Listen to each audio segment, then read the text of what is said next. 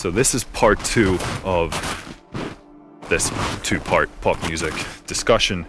If you haven't seen the part one first, I recommend you do that so that you'll have the context for this video. So as I touched on in the first video, I actually think the the idea, the concept of the average expression of what is the best or most listenable music in our culture or society right now. I think that's a beautiful idea, but I also don't think that's where we are currently. So, to start this discussion, I think we need to touch on music technology. I think what we're currently seeing in pop music is a direct result of certain technological uh, advances or, or developments. Now, it's really hard to even try and describe how fast music technology has grown and how fast it's developing. Every year, the landscape looks so different. You compare the plugins, you compare the sound libraries, you compare the hardware and the software, and every year it's cheaper and better.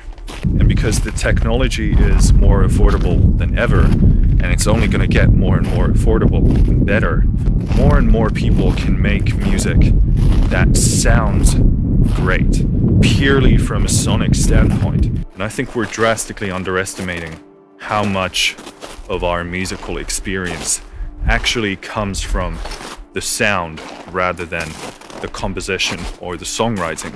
And I think there's tremendous confusion about what constitutes to a great musical experience. Now, granted, sound is extremely important.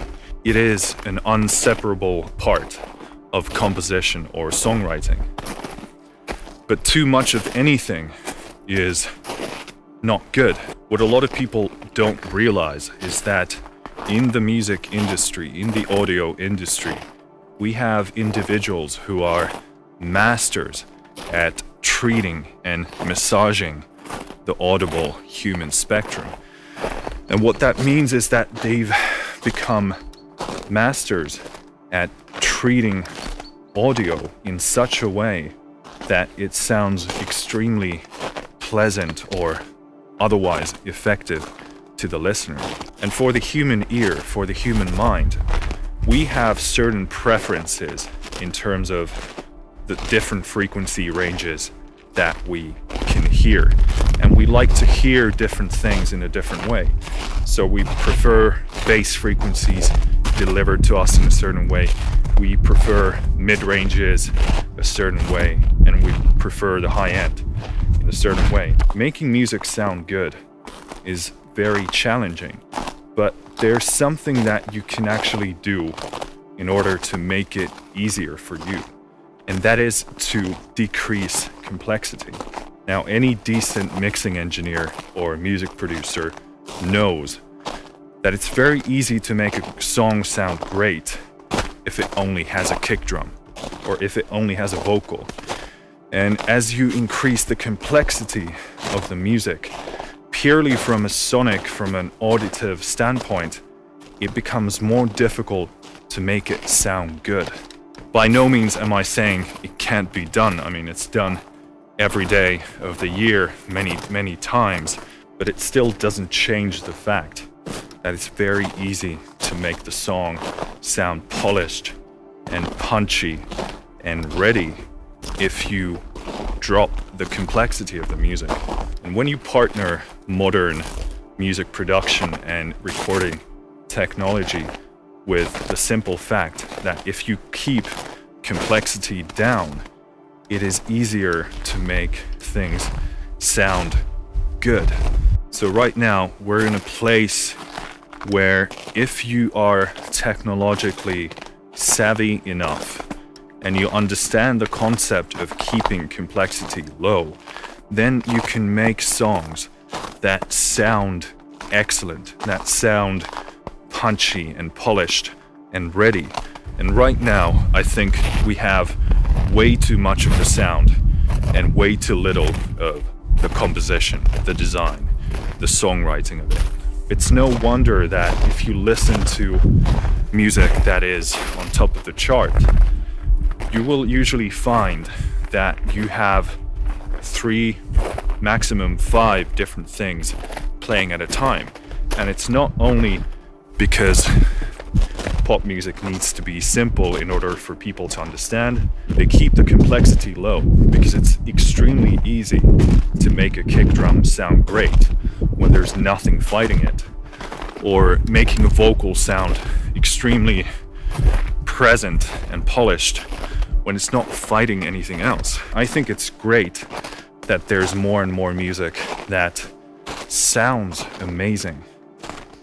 And if you compare it to some of the recordings done, you know, 50 years ago, musicians didn't necessarily have a lot of control over what the music ended up sounding like. I mean, you had the tape machine, you had your instruments, you had your space, and it was all about capturing the music. It wasn't really about trying to sculpt the auditive side of it to a precise degree.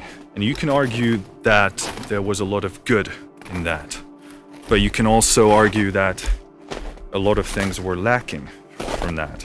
And I'm not here to argue which one is right or wrong, or better or worse. I think there are merits to both. So, what is the answer? What should we be doing, or what can we do?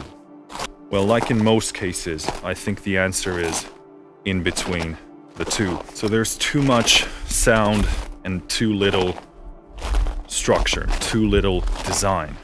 I don't think we've necessarily lost a lot of the craft that was developed in the West for many hundreds of years.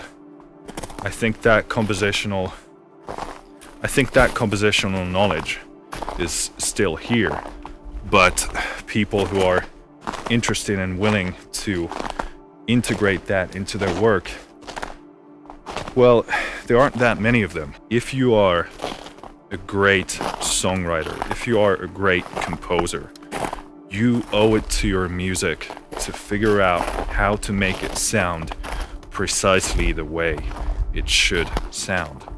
Now, maybe you don't have the perspective to understand what that means, but you need to find someone who does. And for the other end of the spectrum, if you are great at making sounds sound amazing, then you owe it to that skill to bring some more depth to your music. Now, I think it's pretty clear that certain types of pop music exists solely to accommodate certain type of social behavior that it doesn't really exist because of any artistic or musical need actually exists, but rather to build a market or to build a brand around an artist. And certain business people abuse the fact that people need to feel like they belong. And they can build these tribal social structures around an artist, around a sound of an artist. And that artist is used as an accommodating hub for selling. And instead of existing because of an artistic expressional need, it pretty much exists so that it can be sold. So that it can be embedded into a part of a culture and therefore can be leveraged to make money. I think that's such a huge topic that it deserves a separate video and so that this one isn't excessively long. So that's what I think about the current state. That's what I think is happening and I think a lot of it is stuff that is very hard to pinpoint unless you stop to think about the state of sound, the the state of how excellent we've become at treating sound and assembling sound in such a way that it seems aesthetically pleasing to us or that it's effective in making us feel a certain way. Perhaps make your own test, you know, pull up music from the 60s, the 70s, the 80s, the 90s, and so forth, and see, don't see, listen to how it's changed. And you can also listen to the five or ten favorite albums that you have and try and think about whether you're actually enjoying the sound of it or the structure of it, the meaning that is implied within the design of the music. And again, I'm not saying it's good or bad, I'm just saying there are different aspects of creating great sounding music. Finished.